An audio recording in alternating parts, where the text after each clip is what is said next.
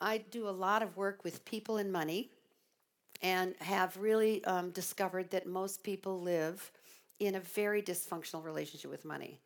And most people, I mean kind of like all people.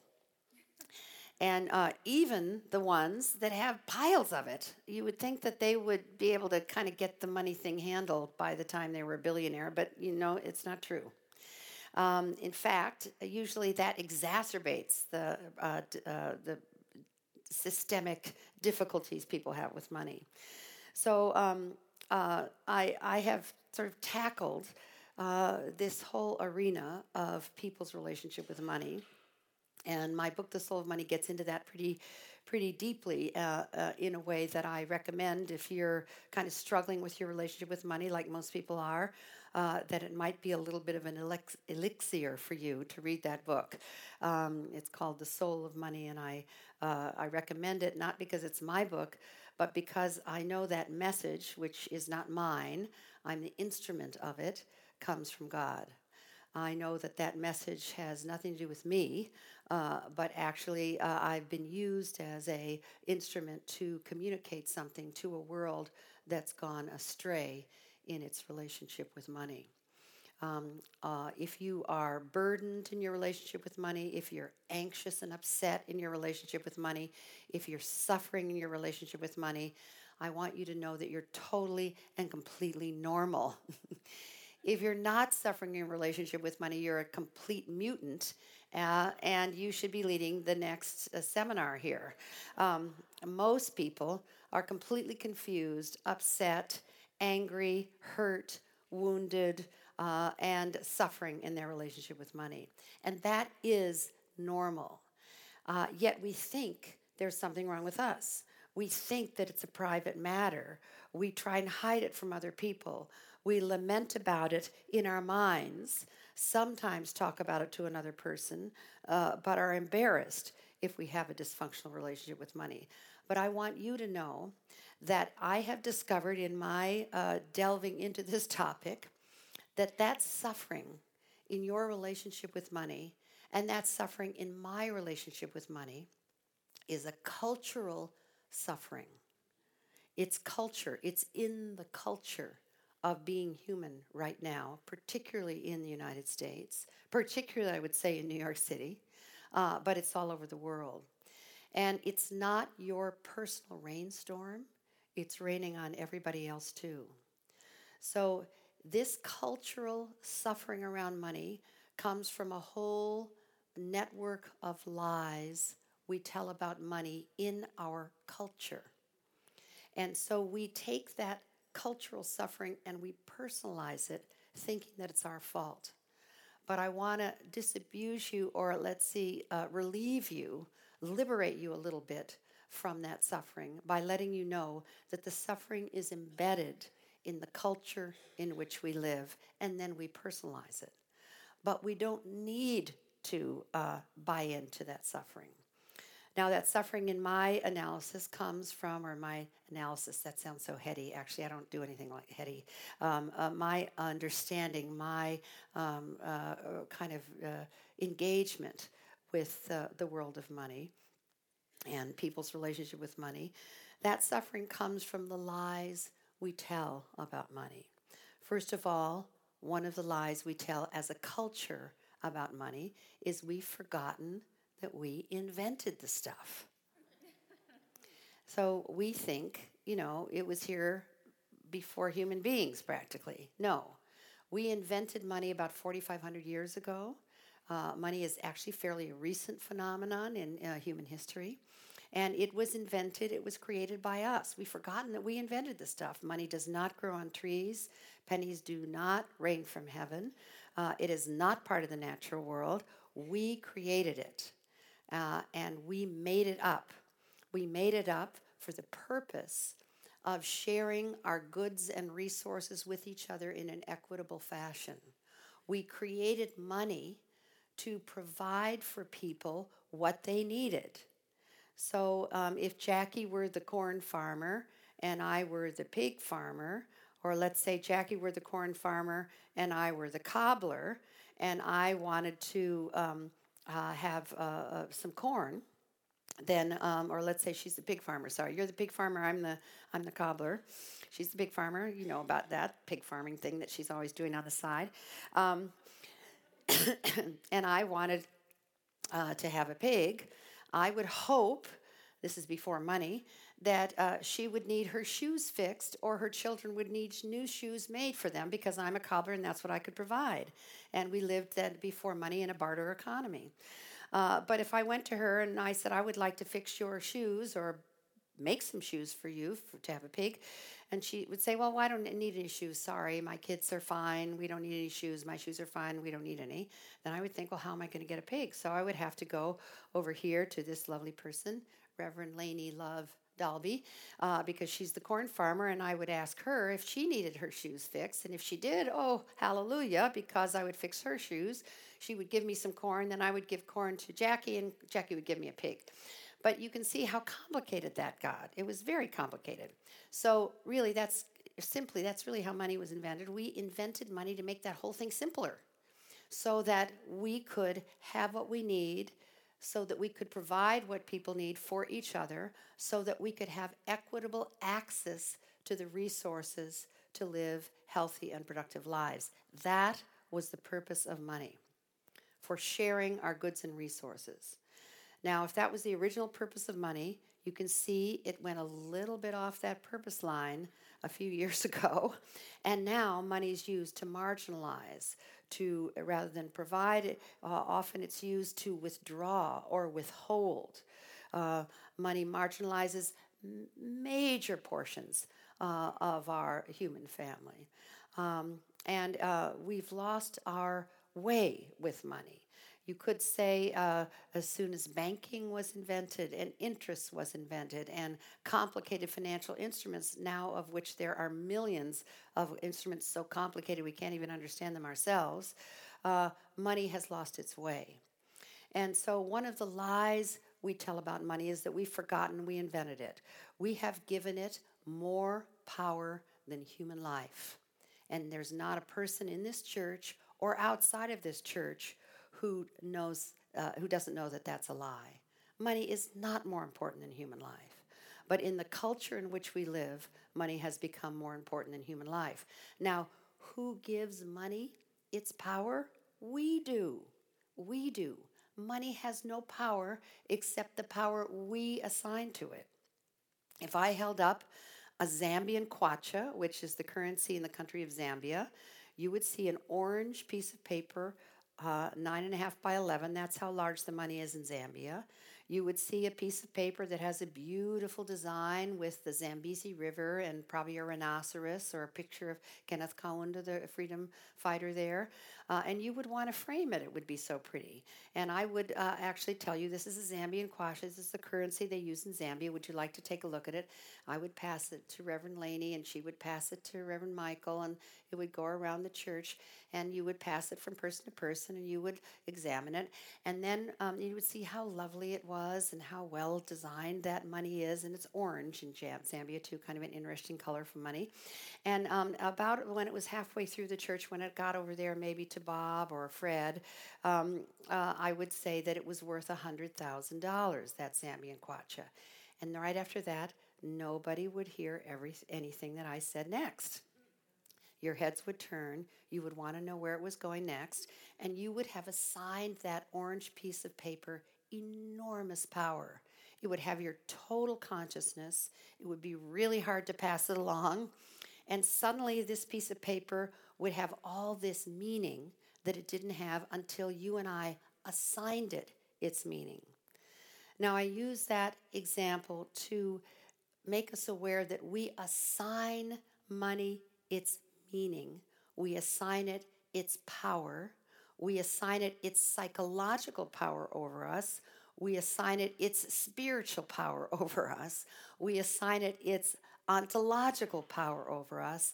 We have the power to assign it power, and we have the power to withdraw that power from it. And when we assign more power to money than human life, there's not a person alive today that knows that that is not a lie. And so our society now is living a lie with money, giving it more power, more importance, more meaning than human life. We've also given money more power, more meaning, more importance than the natural world, which we know is a lie. Money is not more important than human life, does not have more meaning than human life. Money is not more important than the natural world. You can tell that we have given more meaning, more importance, more power than the natural world because we will destroy the very environment on which our life depends for money. Just like we will kill another human being for money. Now, not people in this room, but the way we live does do that kind of damage. You know, we know that people kill for money, but we also know that people are making a dying rather than a living. People are doing something they hate that doesn't express who they are for money. And people are making a killing instead of a living. Making a killing is doing something that you know is destroying other people, destroying the environment, marginalizing huge swaths of the human population, polluting water and air for money. And that's legitimate, becoming less legitimate, thank God, but still legitimate in our society. And third, we've given money more power, more meaning than spirit or God. We will forego spirit or God for money, even the best of us. And our society promotes that behavior, promotes, validates, affirms that behavior. And the biggest lie we tell about money, so those are some lies we tell about money in our culture that have tremendous suffering as a result. Buddha said 2,000 or so years ago, the source of all suffering is a lie. So I'm asserting that the suffering we have around money is rooted in the lies we tell about money. Not that you're bad and wrong, but that we're living in swimming in lies that we tell about money. And that is the source of our suffering around money, not something that you did or did not do. But the big lie we tell about money is what I call the lie of scarcity. And the lie of scarcity kind of permeates everything.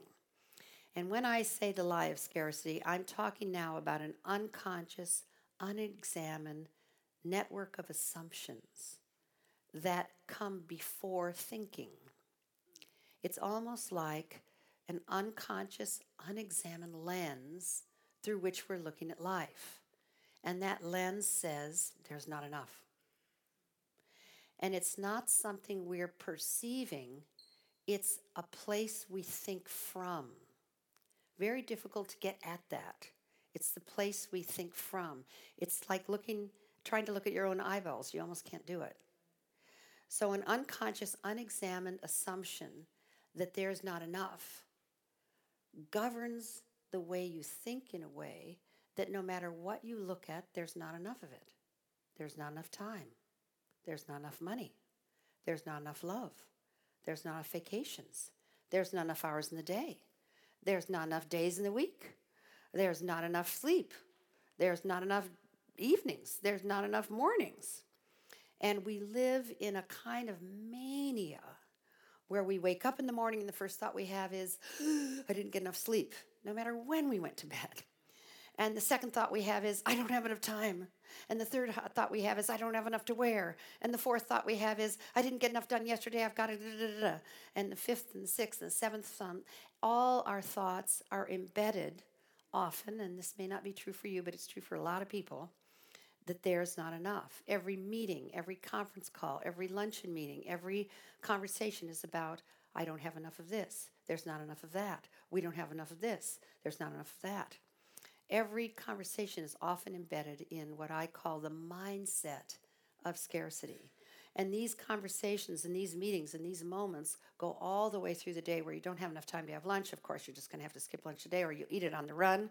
You don't have enough of this. You don't have enough of that. You can't get to all your emails. You don't have enough of this, enough of that, all the way till the last thing of the day when you finally lay down in bed and put your head on the pillow.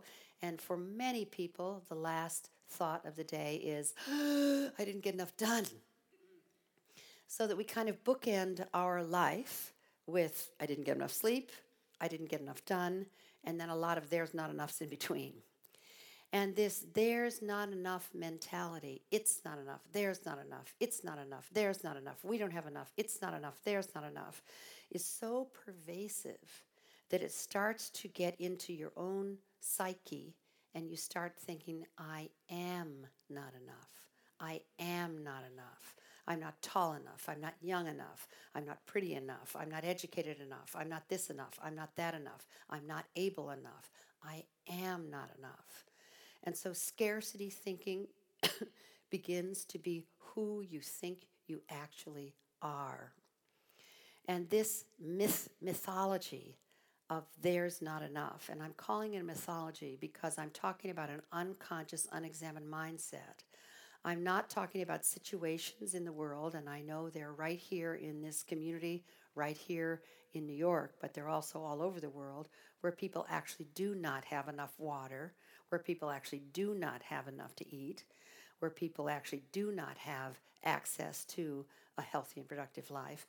I'm not talking about that right now. I'm talking about the automatic pilot, unconscious, unexamined way of looking at life that shoots us in the foot every day. The unconscious, unexamined lens that has us not see what's actually there.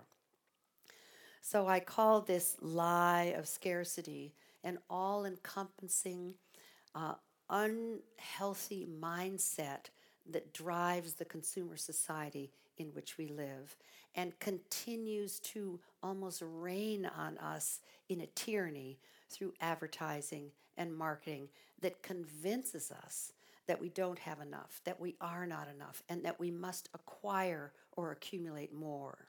So in this great mindset of scarcity that's an automatic pilot response to life, there's three sort of toxic myths embedded in that. The first one being there's not enough. There's not enough. There's not enough of anything. And it's an unconscious, unexamined lens. The second toxic myth in that kind of mindset of scarcity is more is better. More of anything. More of everything.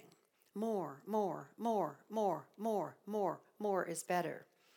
And as I think everybody can know in your heart of hearts and see, the consumer culture, the incredible driven culture of more is better, has us in terrible, terrible trouble with our Mother the Earth.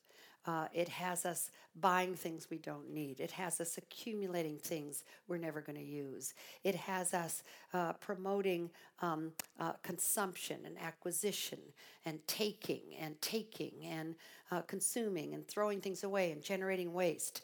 It has us living in ways that none of us can really escape from. Even a 5-year-old, by the time he or she goes to kindergarten, knows the name of 20 brands, but can't name the 20 types of trees. But they know 20 brands. So even the smallest of us are pummeled with messages telling us we have to have more of something that you and I really don't need. So this is a cultural thing that we all live in that's horrendous, and I am going to tell you what I think you can do to get out of it. So, we will get there eventually.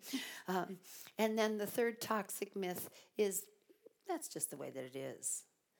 And I'm calling that a toxic myth because that's just the way that it is resignation.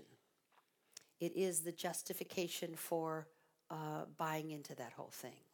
It is where we give up. It is where we see we can't possibly make a difference. It is where we get caught in being small and petty and just giving in to the huge reality of, shoot, there's nothing I can do about it. We live in this oppressive, horrendous consumer culture, and I'm just at the effect of it, and there's nothing I can do. So that is the kind of my overview of why we suffer in our relationship with money, because we're caught in these traps. We think there's not enough to go around, which isn't true. I'm going to tell you more about that in a minute. We're told over and over again, more is better, more of anything, everything's better.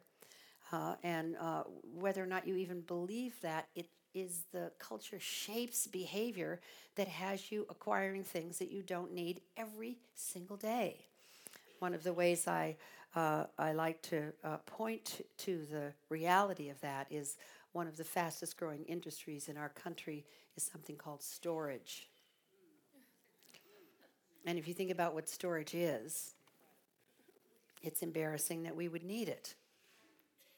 And storage is a huge industry now, growing faster than anybody can believe.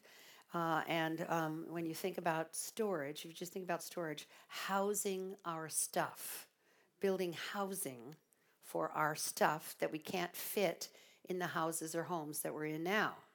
So it's kind of an odd thing when you think about that. When we have millions of homeless people in the United States, we are not building houses for them. We're building houses for the stuff that we can't fit in the houses in which we live. That's a little symbol of a culture that's lost its way. I mentioned that I work with the Pachamama Alliance, and I work with indigenous people in the Amazon, as does Sara Vetter, and I would love to share some of that work with you as well. But one of the things that's so amazing about indigenous people is that they live in constant reciprocity. You help me build my house. I help you with your daughter's marriage. You help me. You hunt for me when I'm sick. I'll fish for you when you're out of the territory. Everybody owes everybody all the time, and there's no money exchanged. If you bring money into that system, it breaks the relationship. It breaks the community. You help me build my house, and I pay you. Then I have to pay someone to help me with my daughter's wedding.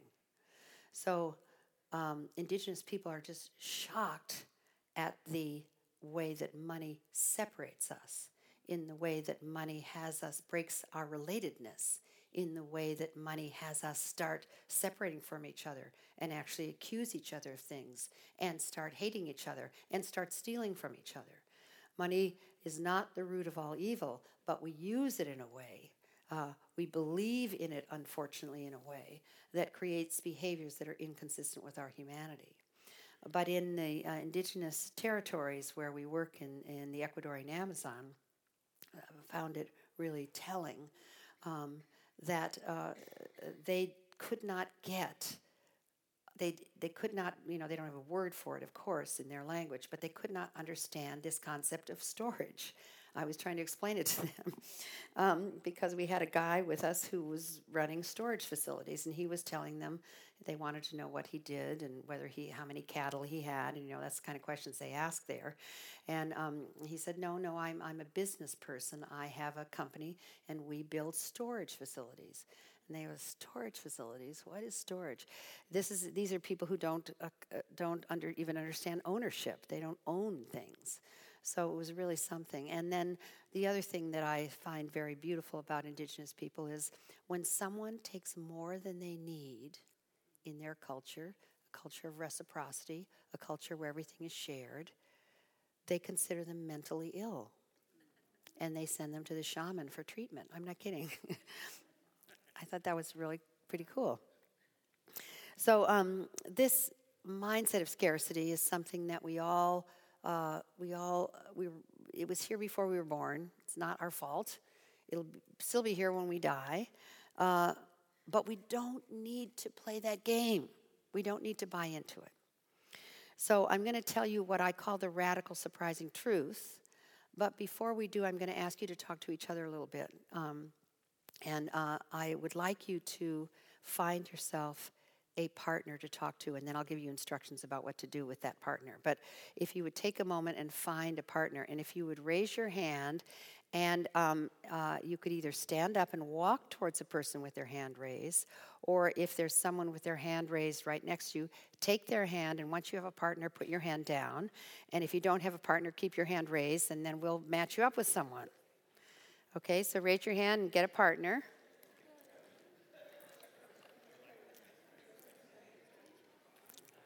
And once you have a partner, you can put your hand down. And if you don't have a partner, raise your hand and then walk towards the person with their hand raised. That's how we're going to do this.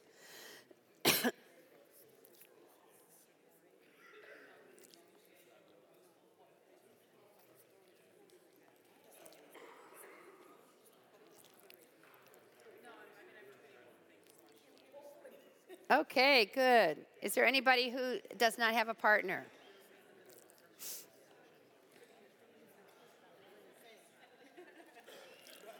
Okay, now raise your hand if you can hear the sound of my voice. Raise your hand if you can hear the sound of my voice. Okay, I used to teach first grade. That's how you get people to be quiet. Okay, so with this lovely partner, silently determine by looking who has longer hair. Just look. You figure that out? That was a tough question. Okay, the person with the longer hair is going to go first. And here's my assignment for you, long-haired person. I'd like you to share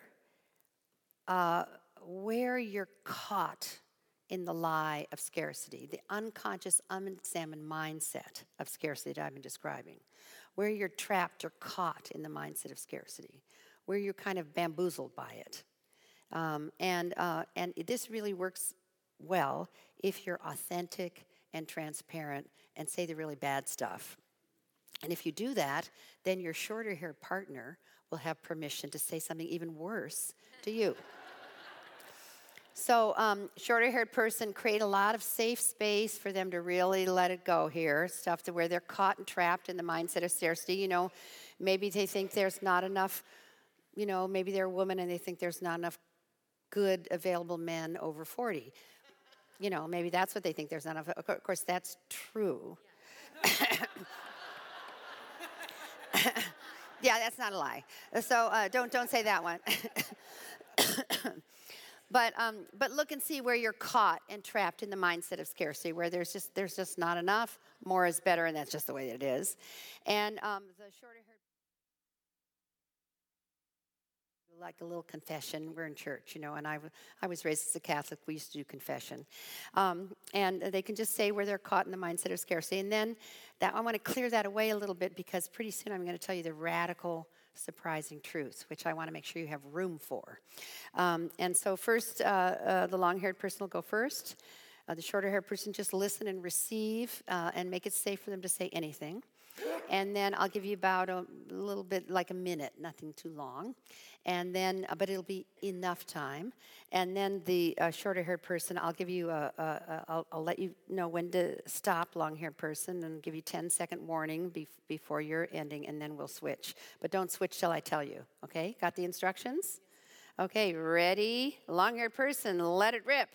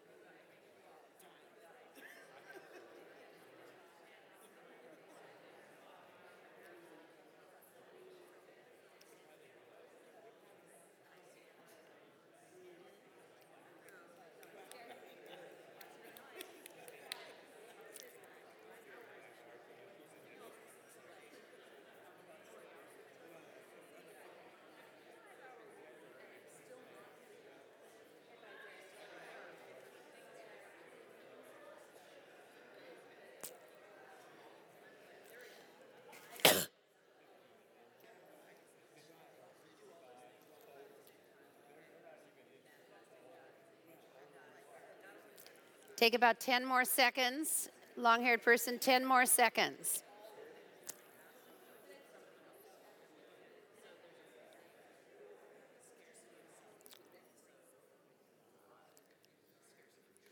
Three, two, one. Okay. Thank you, long-haired person. Short-haired people, it really helps when you tell someone you got it, if you did. So look right at your partner and say, I got it. Okay. All right, now short-haired person, your turn. Share with the long-haired person where you're caught, trapped, kind of bamboozled, hooked by the mindset of scarcity, with time, with money, with anything, where this kind of mindset, unconscious, unexamined, automatic pilot mindset of scarcity has kind of got you by the throat. And a short-haired person, a long-haired person, your job is to listen with compassion and make it safe for them to share anything. Okay, take a minute. Ready, short-haired person, your turn.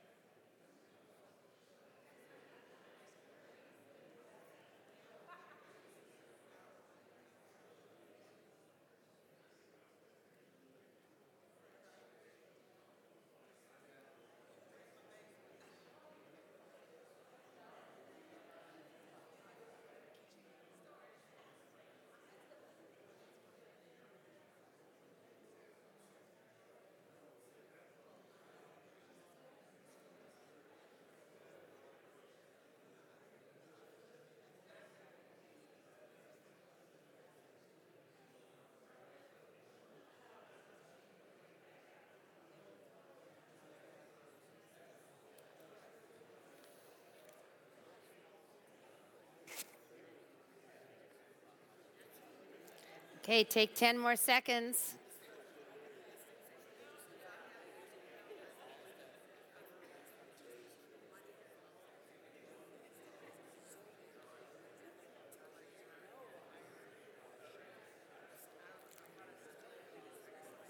Five, four, three, two, one. Okay, and if you were the listener, please thank your partner and tell them that you got it if you did.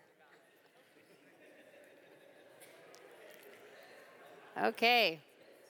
So if you would stay right where you are with this partner, because I'm going to tell you the radical, surprising truth, and then I'm going to give you a chance to talk to your partner about that. So everybody can stay right where you are? Okay. Pardon? Oh, sorry. Just stay where you are. Don't go back to your original place, because I'm going to tell you the radical, surprising truth, and then you're going to give you a chance to talk to this partner about that. But does anybody want to share anything about what you said or what your partner said, with their permission, to kind of anchor this conversation about scarcity?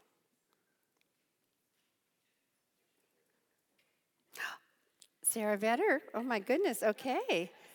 Did someone else raise their hand too? Oh, you raise your hand? We'll take three. Okay. No, go ahead. Okay. Well, the spectacular Jackie shared, and I shared, and I realized our theme, our stories were very different, but it was really that we weren't enough. I'm not enough. Jackie doesn't think she's enough in what she's doing. Oh, my gosh. Like, you've got to be kidding me. What am I going to say? And so I think that for me, I feel like I've done this exercise enough that it you are so enough. I mean, every single thing you do is enough. And so I just want to share that no matter, even though our stories were so different, that it kind of boiled down to whatever the story is that we think we're not enough. It's a mindset rather than mindset. That's just It's just all back inside to the individual. We're not enough. Yeah, so. That's a beautiful example because everybody here knows this woman's doing enough, but the mindset is it doesn't even you can't escape it. You want to go next? Can you stand up so we can see you? Hi, I'm Graham. So Lila and I talked about. Both being in places where we're finding great professional success and maybe feeling like we have enough money, where we are sorting out our finances, we're feeling better about that, but that's manifesting in feeling like we don't have enough time. Like we have maybe sold our time and maybe ourselves at a deficit, so no matter, although we have enough in one area, that's manifested in not doing enough in other areas. Awesome, just perfect, thank you. And you have a mic back there. Can you stand up so we can see you? So my answer was the same. It was time, but it was a little different. It was I spend too much work at time, and so therefore I don't leave enough time for Danita. And I also say yes too many times, and there's not enough for Danita. Great. Wonderful. Beautiful. Okay. So... let me just point out something that's maybe so obvious it doesn't need to be said, but this mindset actually creates a deficit mentality with us about ourselves. That's really the huge cost of it. And we keep accumulating more stuff to fill up this deficit experience we have with ourselves. That's what the consumer nightmare is really all about. And when you think about it, it is not, it's a complete mirror that our country is in a huge debt. Now, we're the richest country in the history of the world. At the same time, we have the biggest debt of any country of any time in history.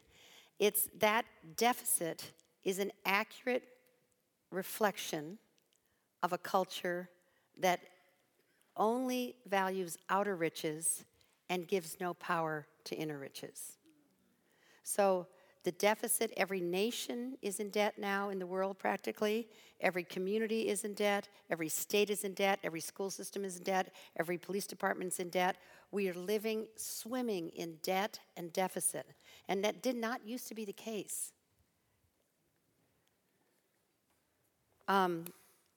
We're swimming in debt and deficit, and that not used to be the case. And you can see that it's a function of a consumer culture that's lost its way. So I also want to say one other thing about that, and then I'm going to go to the radical, surprising truth. We have a deficit in our relationship with the mother, with the earth. So we are using more resources now than she can regenerate. In 1987, we went over the One Earth line. That's when we started using more resources from the earth than she can regenerate. So we started living off a credit card, an ecological credit card that we can never pay back. Now we're getting close to 50%. We're at 41, 42% more resources than the earth can regenerate. This is reflected in the financial crisis. So the ecological crisis is the source of the economic crisis. Now, you don't hear people saying this on Wall Street, although I did say it on Wall Street. I did talk on Wall Street and said this. But ecology, economy. The economy is actually based on the ecology. The ecology is now in debt. until we start living within our ecological means, the economic crisis will not be over. The economic crisis is an accurate reflection of an ecological crisis. So I wanted to make that connection for you. So we are living in a deficit relationship with ourselves, a deficit relationship with our world, and a deficit relationship with the natural world on which our life depends. That is the consequence of the mindset of scarcity. It is nasty, nasty business. Okay, so now you probably want to hear the radical, surprising truth before I'm done. Ready for that? Well, Wall Street was very responsive, actually. So it was a TED Talk. You can go online and look up TEDx Wall Street and put my name in, and you'll see that they were pretty responsive. It's hard to face that, though, because it's pretty all-encompassing. But that's the way we need to play the game now in the 21st century. It's an all-in game. But let me get to the radical, surprising truth, because you have to get there before the end of this talk here. So I'm going to tell you how I discovered this. I had a great, great teacher when I was a young woman, and his name was Buckminster Fuller. How many of you know that name or have ever heard of it? And for those of you who didn't raise your hand, Buckminster Fuller was a really great thinker. He was a humanist. He was an engineer and architect. He lived in the 20th century. He died in his 80s, and his contribution really, we all feel it whether you knew about him or not. Bucky lived his life to make a difference. His life was an experiment. Could one little individual make a difference that would impact all humanity? He lived his life with that commitment. And I heard him speak when he was in his 80s, and he talked about the intellectual integrity of the universe. And he always did a very sort of heady talk. He was a scientist, so his words were kind of over my head. And but I got him. I got who he was. He was a man that just being in his presence was such a gift that I just wanted to hear him speak, even though I kind of didn't understand what he was talking about. Do you know what I mean? Who he was spoke so loudly, I didn't need to understand the words he was saying. And in one talk he did in San Francisco, he had a table in front of him with these big, like, Tinker Toy things that showed the structure of the universe. And one was a tetrahedron, another was an icosahedron. At least I can say those words, but I don't really understand what they are. And at one point, he stepped in front of this table with the icosahedron and the tetrahedron behind him, and then he looked out at the audience the way I'm looking at you, and he said, "Now I'm going to say the most important thing I've ever said or ever will say." And I was really going to understand this. I really got ready for this. And he said this amazing thing. By the way, this was in 1978. It was really a long time ago, before some people in this room were born. I think it might have been 1976. Anyway, it was a long time ago. And he put his arm out and he said, "Humanity has recently passed a critical threshold." And he went like this, "We've passed it, and it's recent." Now, when Buckminster Fuller said recent, he meant in the last 50 or 100 years, because this is a man who thought in huge swaths of time. He understood the great sweep of history. So when he said recently, he was talking 50 or 100 years. So he said, "Humanity has just passed a critical threshold, and that threshold is this.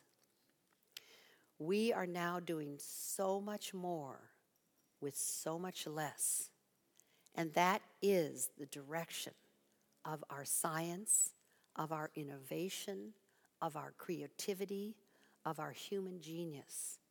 We are doing so much more with so much less that it is absolutely clear now that we have enough for everyone, everywhere, to live a healthy and productive life. We have enough for everyone, everywhere, to live a healthy and productive life. And that will now continue."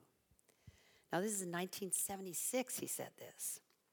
He said, "That means we move from a paradigm of a you or me world, where Gwen here in the second pew makes it at my expense because there's not enough for both of us, or I make it at Gwen's expense because there's not enough for both of us.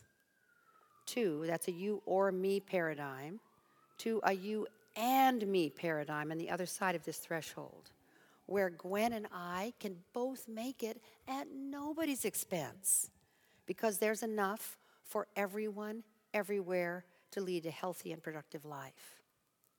So going from a you or me paradigm, a paradigm of scarcity, to a you and me paradigm, which he called the context of sufficiency. The context of sufficiency. When Buckminster Fuller said this, I can't say I understood it, but I got it. I had a Kundalini experience come up my spine. I started to cry. My hands started to perspire. Everything started to perspire. All juices started flowing. I was like totally transformed. And from that moment on, I started to see the sufficiency, the enoughness of life.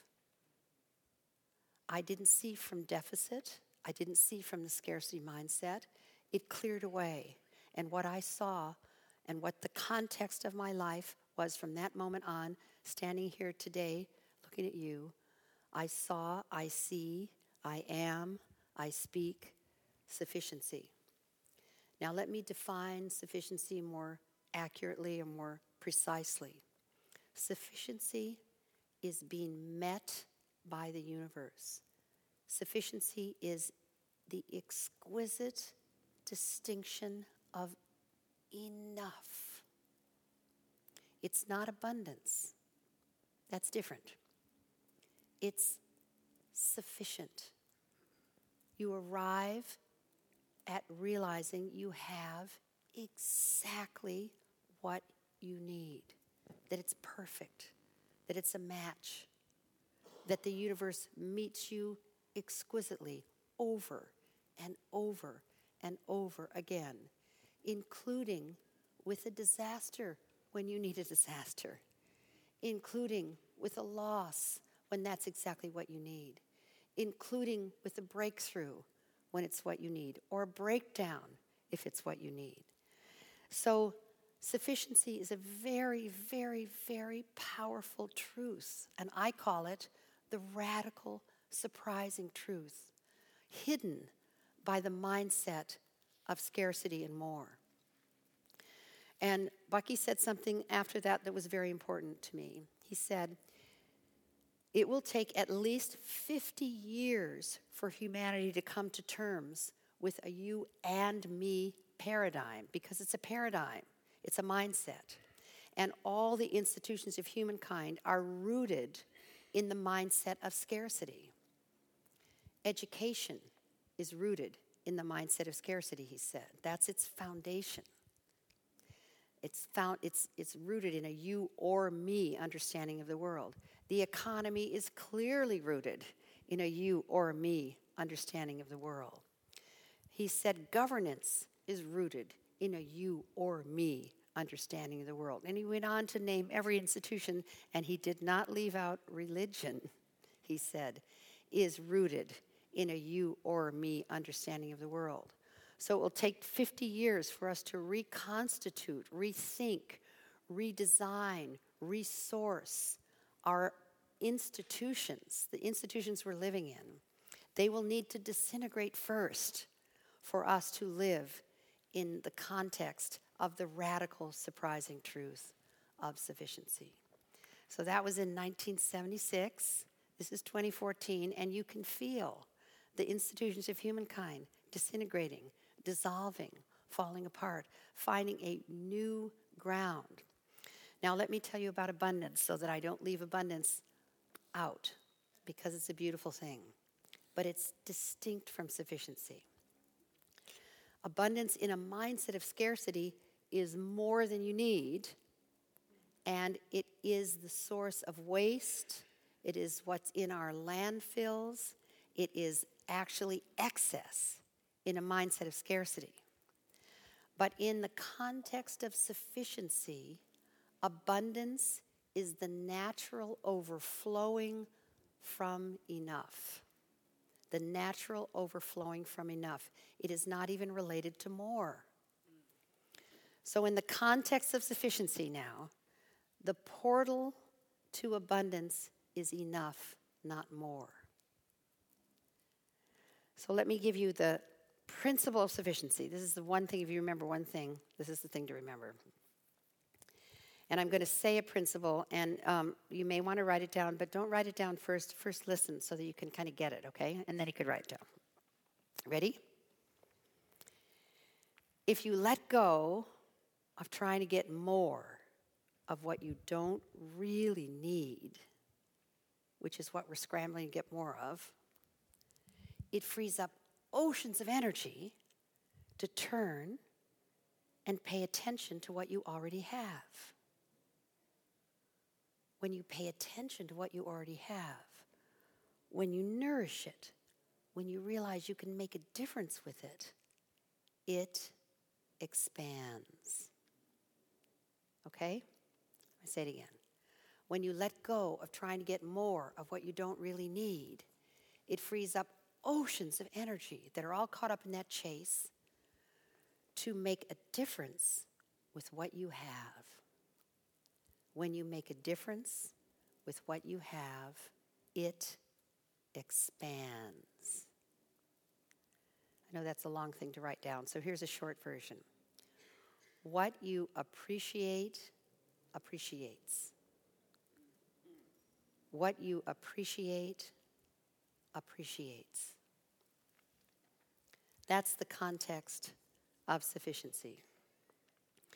So let me just tell you one more story, and then I'm going to have you do a little something with that partner, and then we'll close, okay? My newest and most beloved teacher, who's still living and still in his 80s, is Brother David Steindl-Rast, and he, I asked him once, he's the living embodiment of gratefulness. You may have known about him. He's a Benedictine monk.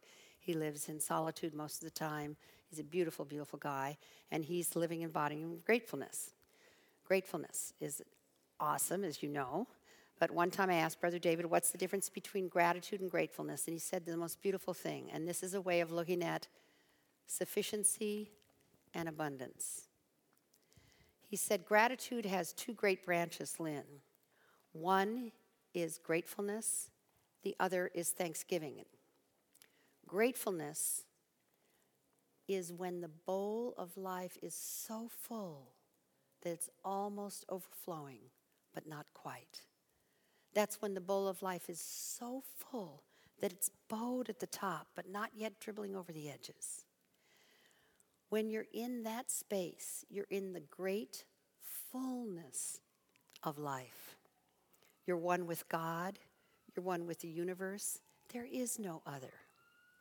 And that's so fulfilling that the bowl of life starts to overflow, and that puts you in the other branch of gratitude, thanksgiving. And in that branch of gratitude, the bowl of life is constantly overflowing. And all you want to do is give and serve and share and contribute. And you're so grateful that there's an other so that you can give and share and serve and contribute with this incredible bounty, your abundance. And it's so fulfilling, it puts you back over here in the great fullness of life. When the bowl of life is so full that it's almost overflowing, but not quite, and bowed at the top, but not yet dribbling over the edges, and that's when you're one with God and the universe, and there is no other, it's all one. And that's so fulfilling, that sufficiency, so fulfilling that it overflows, and that puts you over here in the thanksgiving, and all you want to do is give and serve and contribute and share, and you're so grateful that there's an other so you can do that, etc. This is sufficiency. This is abundance. This is gratefulness or gratefulness. This is thanksgiving. And you can live in the two branches of gratitude when you recognize the radical, surprising truth of sufficiency. Got it? Okay. So turn to your long-haired or short-haired partner And I'm going to ask you to share with them, let's start with a short-haired partner, because they have just enough hair. Or no hair at all, which is just enough. And I'd like you to share with your longer-haired partner the bounty, the blessing, the great fullness of your life. And I'm not kidding. No modesty allowed here. Modesty is the flip side of arrogance. When you really tell the truth about how miraculous, how beautiful, how full your life is, it's humbling. It's humbling. So I want you to name names, talk about your apartment, your pet, your granddaughter, your mother, your minister, your church. It's okay to talk about your car, your stuff. I want you to share the great fullness of your life, the bounty, the blessing, the miracle of your life with that person with hair that's just a tad longer. And if you're the listener, the long-haired person, just be flooded with the beauty, the brilliance, the bounty of this person's life, even the breakdowns that they have, which have taught them the lessons that they need to learn. Okay? And you listen, and then I'll give you a 10-second warning when it's time for the short-haired person to stop, and then we'll switch roles. Short-haired person, don't hold back. Tell them the real truth. Ready, go. Sorry to interrupt you two, but I need the Hazrat Inayat Khan quote. Do you have that in your computer? Yeah. Is your computer here? Yeah. Can you get that out? Sorry. Yeah. And she'll be right back.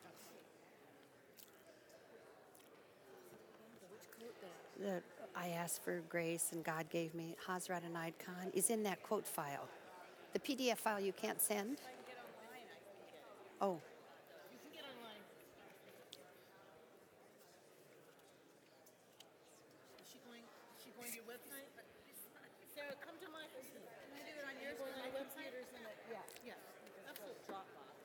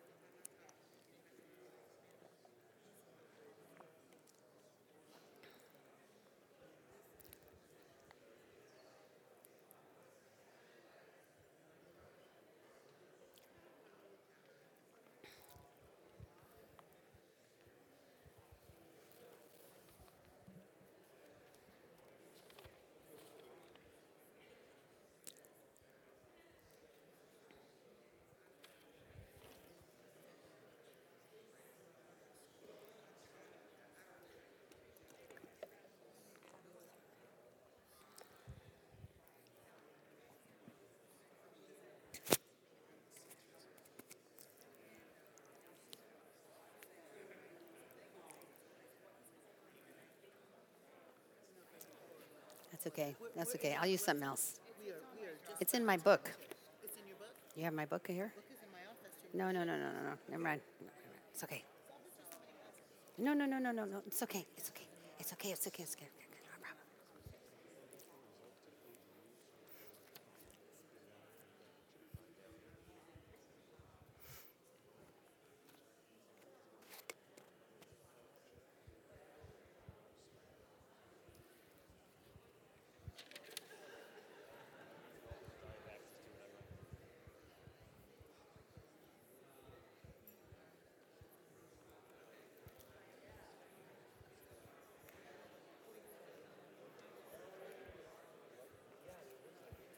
Almost done. And when they switch it over, then we'll wrap up. This is wonderful. Okay. Did you love it? Oh, yeah, it was fun. Totally fun.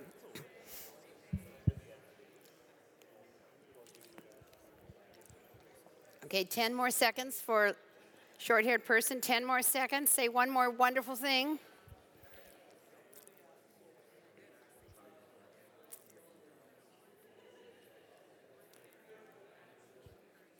Five, four, three, two, one. Complete your communication, and long-haired partner, congratulate your partner on their amazing life.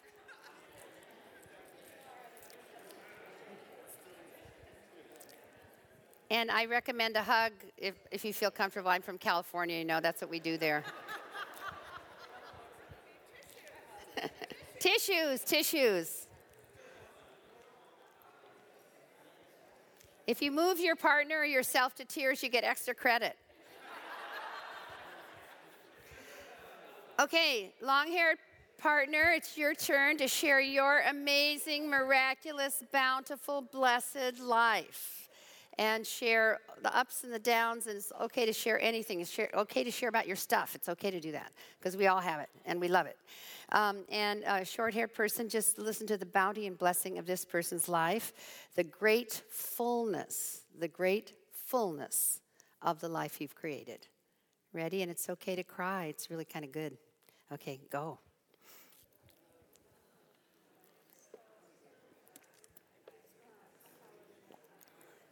Oh, that's it. Thank you.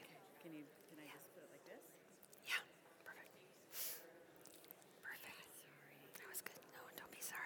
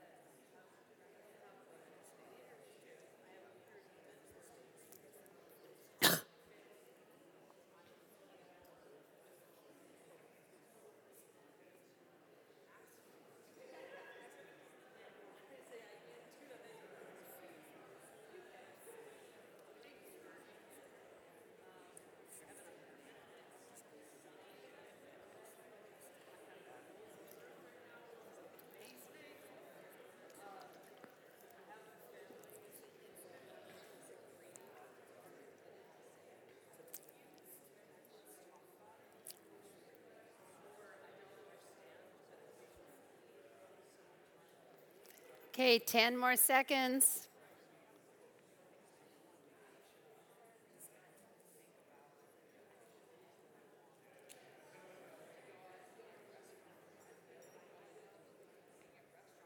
Five, four, three, two, one. Complete your communication. And the listener, acknowledge and celebrate your partner and tell them, if you think so, congratulate them on their miraculous life.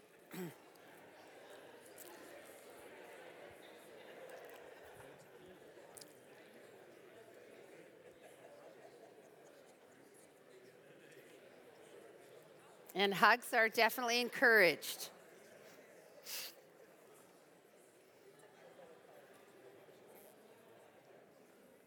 Okay, stay where you are just for a minute longer. We're almost done. Raise your hand if you can hear the sound of my voice. Thank you very much. I'm going to read you a quote that's in the Soul of Money book, but it's not from me. It's from Hazrat Inayat Khan, and it kind of says the whole thing in like 1 minute. And then I'm going to ask you to do one more thing, but listen to this beautiful quote. He's a Sufi teacher. I asked for strength.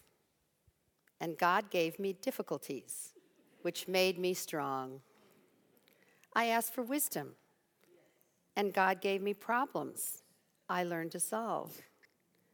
I asked for prosperity, and God gave me a brain and brawn to go to work. I asked for courage, and God gave me dangers to overcome.